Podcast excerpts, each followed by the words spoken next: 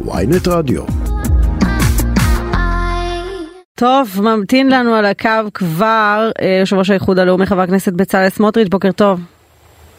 יושב ראש הציונות הדתית, בוקר טוב מורן, בוקר טוב קובי, בוקר טוב מה אמרתי? האיחוד הלאומי. אה, סליחה, כן, אני היינו מתנצלת. אני ממש מתנצלת.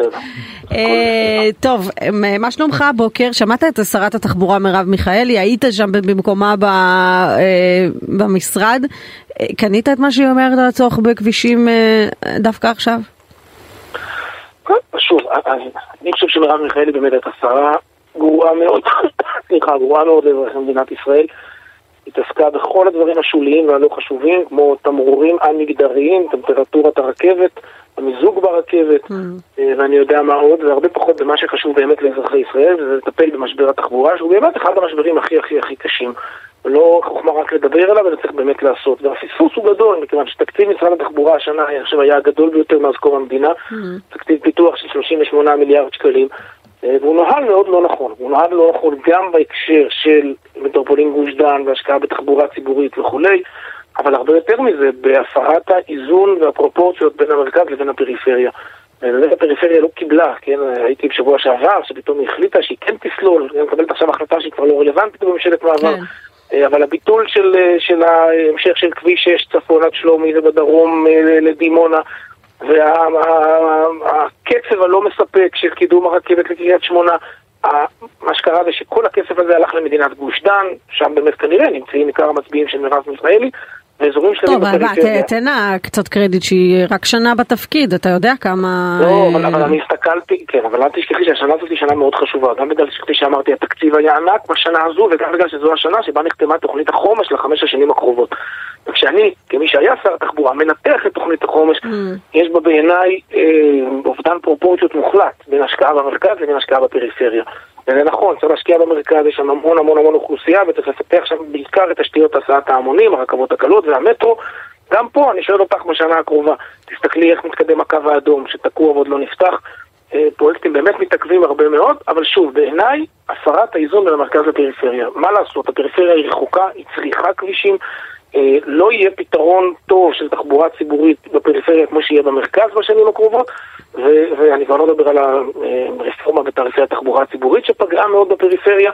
יש בה מרכיבים חיוביים, אבל יש בה הרבה מאוד מרכיבים שצריכה לעשות אחרת כדי לפגוע אוקיי. הרבה פחות בפריפריה, וזו שגיאה קשה מאוד אה, בעיניי. אתה מדבר בלהט מאוד. גדול על משרד התחבורה, ואני דווקא רציתי לשאול אותך אה, על משרד הביטחון, משום שאתמול אה, יוצא סרטון של בני גנץ, של המחנה הממלכתי, שבעצם שם אתה מככב, גם בן גביר. אני חושבת שאפילו נתניהו לא מככב בסרטונים שלהם כמוך, והם בעצם מתריעים מפני קבינט חסר אחריות, חסר ניסיון, ו- וגם מסמן את האפשרות הזאת שאולי אתה תסיים במשרד הביטחון, ואומרים שזה יכול להיות אסון. א', אני אה, לא עסוק עכשיו בתיקים, אני חושב שזו שגיאה, לא מחלקים את אור הדוב לפני שיש חצות קשת. נכון, אבל אולי יש ציבור במדינת ישראל שהולך. להצביע סמוטריץ' תכף- ואומר לעצמו. יכול להיות שאני כן רוצה לראות אותו במשרד הביטחון, אז למה שלא תתייחס לטענה? לא, תכף, אני, אני מיד אתייחס לגופם של דברים, אני רק אומר שאני באופן אישי לא רוצה לעסוק בו כרגע בתיקים, אלא בלשלב ידיים עם כל השותפים שלנו במחנה הלאומי, לעשות הכל על לעשות את הרב אבל. ה-61 ולנצח.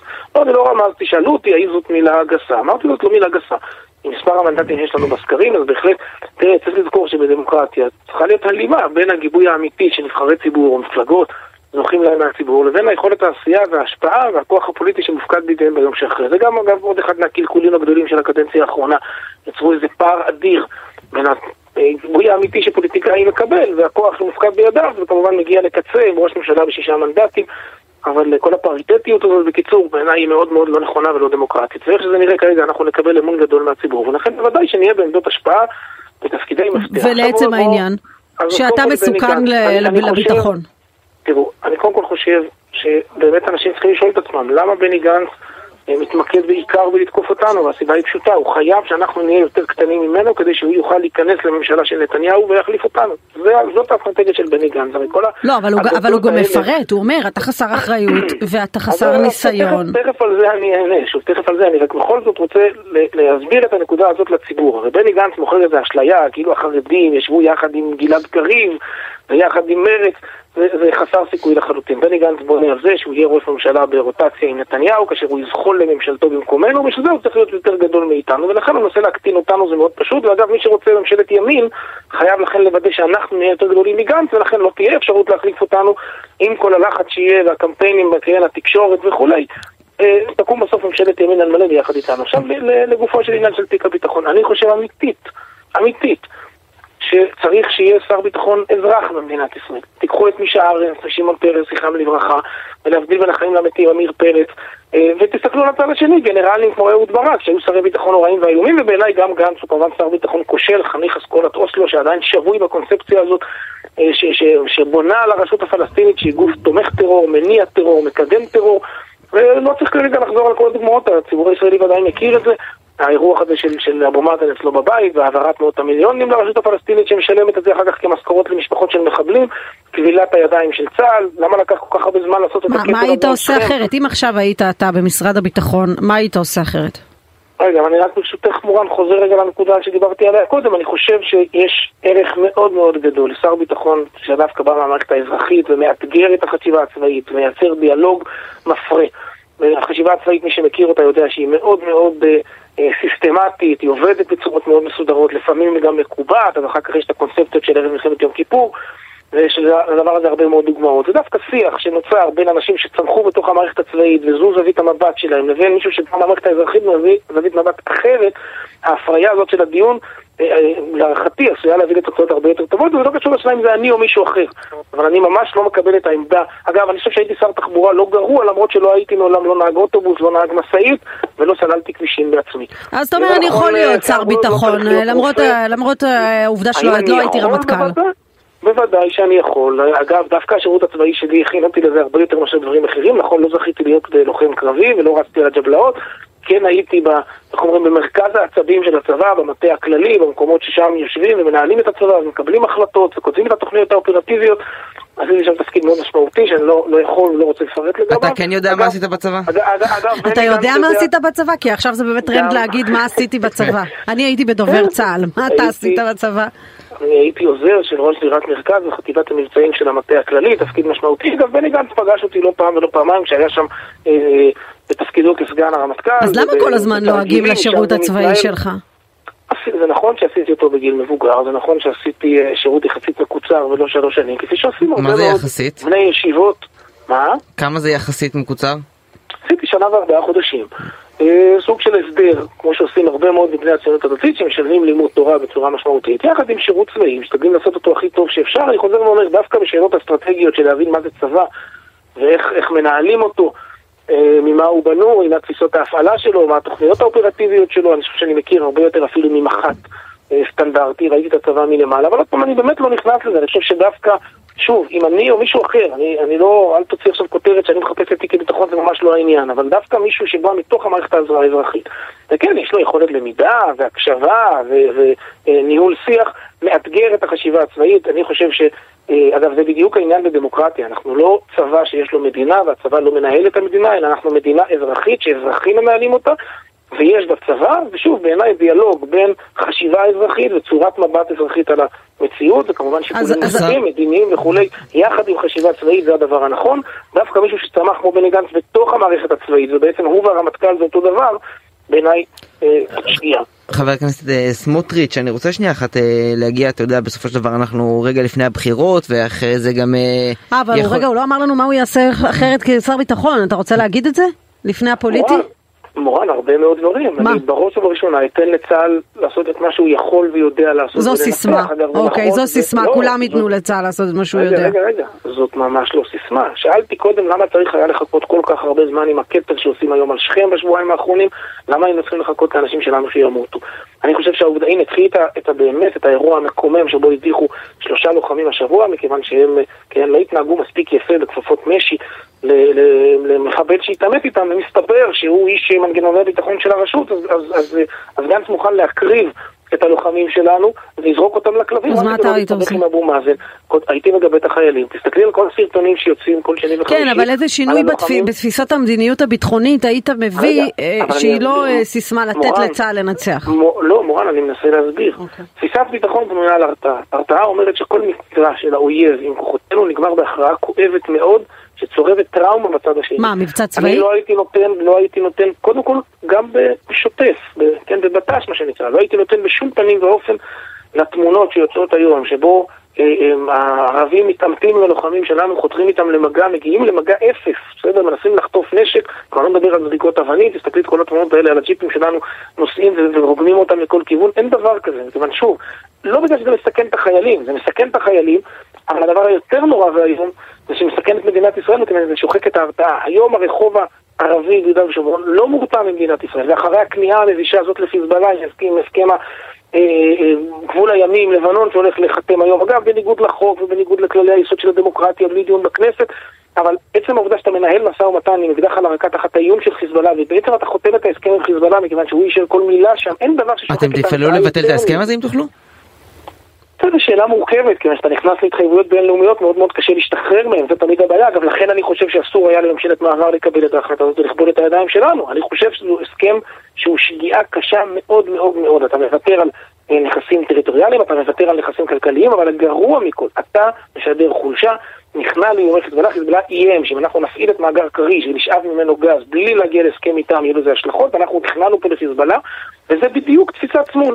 עכשיו צריך להבין שאתה נכנע, אתה רק מגדיל את התיאבון בצד השני, וזה לא רק כן. חיזבאללה, זה נכון אל מול חמאס בעזה, זה נכון אל מול איראן, זה נכון אל מול לא מעט אויבים שמקיפים אותנו מסביב, ורק אם אנחנו נהיה חזקים ועוצמתיים ומשמעותיים, ואם הטרור מדבר בצורה אה, הכי כואבת שיכולה להיות דרך כוונות, הדבר הזה, כן. זה מה שיביא את השקט ואת הביטחון לאזרחי מדינת ישראל. חבר הכנסת- גנץ חבר וכל הכנסת סמוטריץ'. התפיסה שלו הוא הפוך לחלוטין, קובי.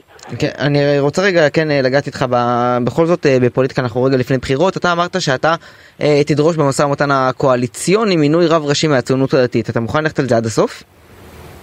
אני לא חושב שאני צריך ללכת עם זה עד הסוף. כי השבוע אומרים לי גם שלי- אה, דרעי גם גפני וגם אה, גולדקנופ לא יקום ולא יהיה. אה, תעזוב אותך מה הם אומרים לפני בחירות, הם יודעים, אני אומר לך את זה מתוך שיחות איתם. אה, שותפים בתוך קואליציה, אה, צריכים לדעת להסתדר ביניהם ולחלק את העוגה. בסוף אני חושב שיש ערך מאוד גדול למינוי רב ציוני דתי, שבא עם הרקע שלו, זה לא במקום, אז יהיה רב אחד חרדי ויהיה רב אחד ציוני דתי, זה גם נכון, כי בסוף הרבנות הראשית צריכה לתת מענה לכל החלקים של האוכלוסייה במדינת ישראל, ואין לי צל צילו של ספק. תראה, עבדנו יחד אה, יפה מאוד אתה כבר דיברת. איתם על זה? בוודאי שדיברת איתם, מה אתה חושב? אני מדבר איתם כל השנה האחרונה, אני אגב אומר להם כל הזמן שהחוכמה היא לא לשלב ידיים כשאתה באופוזיציה מול יריב משותף, אלא לדעת באמת לעבוד יחד בשיתוף פעולה. והם אישרו לך את זה? עם פשרות. עזוב רגע מה יש בשיחות פנימיות קובי. אני אומר לך באחריות שאנחנו משוחחים על זה, וזה ברור. אני שואל אותך, אני שואל רגע את המאזינים, איזה לגיטימציה בעולם יש להגיד על דבר כזה לא יקום ולא יהיה? מה, אני הייתי מעלה בדעתי להגיד לא יקום ולא יהיה רב ראשי חרדי? מה, מישהו מסוגל לפסול את עולם התורה הדתי-לאומי על שלל תלמידי החכמים שיש בו, בתי המדרשות שיש בו, עולם התורה הרחב שיש בו? איזה מין דבר זה? אתה יודע, אבל לא בסוף. התורה בסוף התורה היא אותה תורה מה זה משנה אם זה רב אה, נכון. ציוני דתי או רב אה, חרדי תבחרו ברב אה, מתאים. אז תשאל את השאלה, אה, אני בוודאי שצריך... לא, אז למה ההתעקשות על רב דתי רב לאומי? אז אני רוצה להסביר. קודם כל מכיוון שיש עולם תורה שלם של בתי מדרשות ציוניים דתיים, ואני לא מוכן בשום פנים ואופן לתת לאף אחד למחוק אותו. והנה האמירות שאתה ציטטת עכשיו הן לא קבילות בעליל בשום צורה שהיא, גם לא לגיטימיות, לכן אני גם לא מאמין שמישהו מהם יהיה מסוגל לעמוד מאחורי האמירה הזאת, לא חשוב מה אומר לך בחדרים הסגורים, שוב, כי זאת לא אמירה לגיטימית ש- שאפשר להסביר אותה, שיש לה איזשהו רציונל. אתם לא תפסלו עולם אוקיי. תורה שלנו, אנחנו כמובן חס וחלילה לא פוסלים עולם תורה שלכם. אבל אני אומר לך יותר מזה, קובי, אנחנו, איך שזה נראה עכשיו בסקרים, ברוך השם במספרים גדולים מאוד. אז אה, אה, נראה לך לגיטימי לא להתחשב בנו בסוגיות האלה, אוקיי. סוגיות דת ומדינה חשובות לנו מאוד. שירותי הדת במדינת ישראל חשובים לנו מאוד, אפשר להרבות שם אה, קידוש שם שמיים ולקרב את עם ישראל לקדוש ברוך הוא וליהדות אוקיי. דרך המנגנונים האלה, ואנחנו נהיה שותפים מלאים בלעצב אותם, בלתקן אותם, בל- ב- ב- להגדיל, לפתח ולקדם אותם, בין היתר ברבנות, אוקיי, בדיינות, חבר הכנסת אה, סמוטריץ'. נקודה, שים נקודה, כי זמננו קצר ואני רוצה להספיק איתך את השאלה אה, האחרונה. אה, טוב, נשאלת על זה כבר הרבה וענית די בפירוט מה קרה שם בקלטת הזו שבה אתה בעצם מכנה את נתניהו שקרן בן שקרן. ואני באמת רוצה לשאול אותך, אנחנו היינו שם כולם בהרכבת הממשלה ההיא, גם אתה, גם אני, גם קובי ובכלל. אנחנו יודעים שנתניהו רצה להקים ממשלה עם רע"מ, ואנחנו גם יודעים שאתה היית זה שבלם את זה. על מה אתה מתנצל? מורן, אה, קודם כל, אני מתנצל על מילים שלא הייתי צריך לומר. אוקיי, אבל לעצם העניין, אתה צודק, אז למה להתנצל? מורן, מורן, אמנם בשיחה סגורה ופרטית, אני חושב שבעצם הקלטת הסתר היא חמורה והיא מעילה באימון, ודאי ההדלפה שלה בעיתוי כזה כדי לפגוע בנו בבחירות זה חמור מאוד, אבל בכל זאת, אני חושבת שדווקא זה מחזק אותך שאתה היחיד לא, שעמד לא, במילתו. למדתי שגם בשיחות אישיות צריך מאוד להיזהר, אוקיי. אה, ובעניין הזה אני בהחלט צריך להתנצל גם בפני נתניהו, אבל בעיקר בפני הציבור, כיוון שאנשי ציבור, שליחי ציבור, נבחרי ציבור, לא צריכים לדבר ככה, גם לא בשיחות אישיות, וקיבלתי שיעור גדול לחיים, החפץ חיים אמר את זה מזמן, דוד המלך אמר את זה מזמן. עכשיו אני רוצה לדבר לגופו של עניין. קודם כל אני ודאי גאה בעובדה שאנחנו הובלנו את ההתנגדות הזאת לשעבוד המדינה לתומכי טרור. ואני מאוד שמח שהמחנה הלאומי כולו בסוף מתייצב מאחורי העמדה הזאת, וזה מה שחשוב לאזרחי ישראל. מה שבעיקר חשוב להם זה להבין שיאיר לפיד, שאגב בכל הראיונות שלו, גם בימים האחרונים, מסרב לומר שהוא לא יקים ממשלה שתישען על חד"ש, על תע"ל, על אחמד טיבי, על איימן עודה, וכבר, אה, איך אומרים, אה, חוצים את כל הקווים האדומים והשחורים שהם חסרי גבולות. אז צריך לדעת, או שתקום כאן ממשלה לאומית. הכל טוב, אבל למה אתה מתנצל? או שתקום... אמרתי שוב, אני מתנצל על המרות רק על המילים, אוקיי. צריך לומר, זה הכל, אבל אני, אני, שוב, אני אומר באמת, מה שחשוב זה לא מה היה לפני שנה או שנה וחצי, אלא מה יהיה בעוד פחות משבוע. אוקיי. הרי אם חס וחלילה הימין לא יצליח להביא 61, יהיה כאן ממשלה של לפיד, וגם חבר הכנסת סמוטריץ', עם התנועה האסלאמית, עם אה, תומכי הטרור של המשותפת, וזה סכנה אוקיי, למדינת אוקיי. ישראל. אז הצליל הזה ברקע מסמן שאנחנו צריכים אה, להיפרד, אז אה, תודה רבה לך שדיברת איתנו. תודה, תודה גם לכם. ולהתראות.